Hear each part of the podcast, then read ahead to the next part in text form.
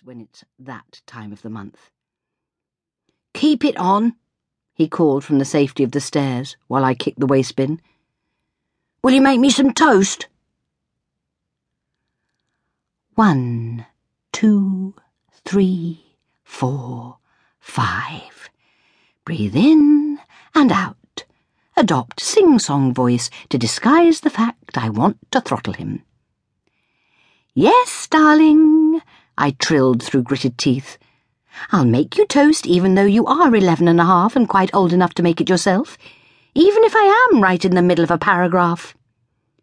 You were doing emails. Work ones.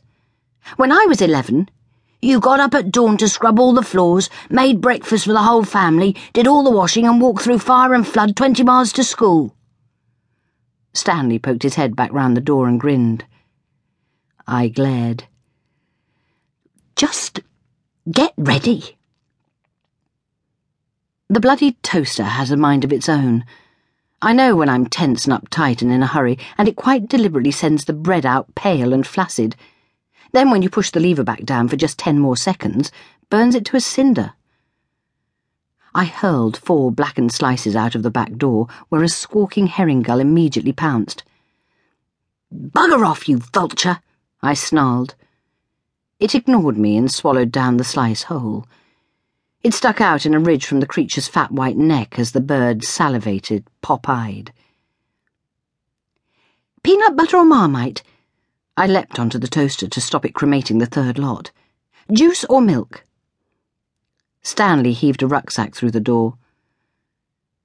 Can I have hot chocolate? Hot chocolate, yes, yes, if we've got enough milk, which we probably haven't. It's all feast or famine in our house. There's either six pints in the fridge door in various stages of becoming cheese, or there's half an inch which the whole world wants.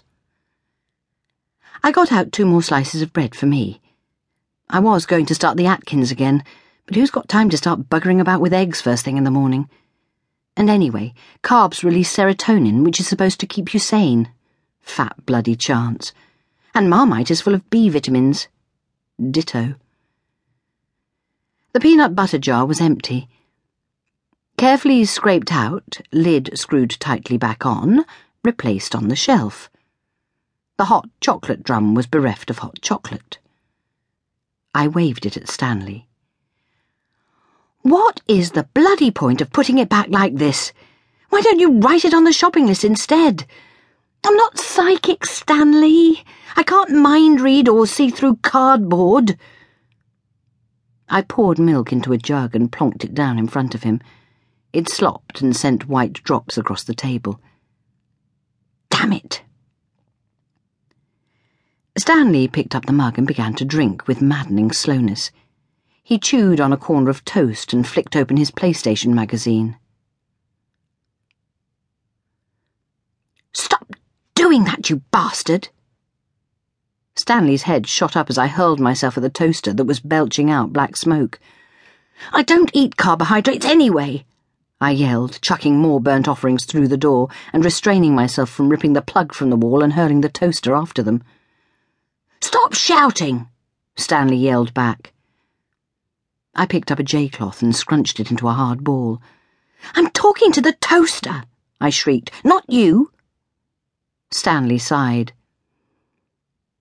Sorry, I said. It's okay. I ran a hand through his spiky hair, leaning over to pick up the crust he'd left. Oh, look at the time. We're going to be really late now, I said with my mouth full. You must go and clean your teeth. Have you checked whether you've got enough money? Is your phone charged? I want you to text me when you get to your father's. I want to know you've been picked up safely.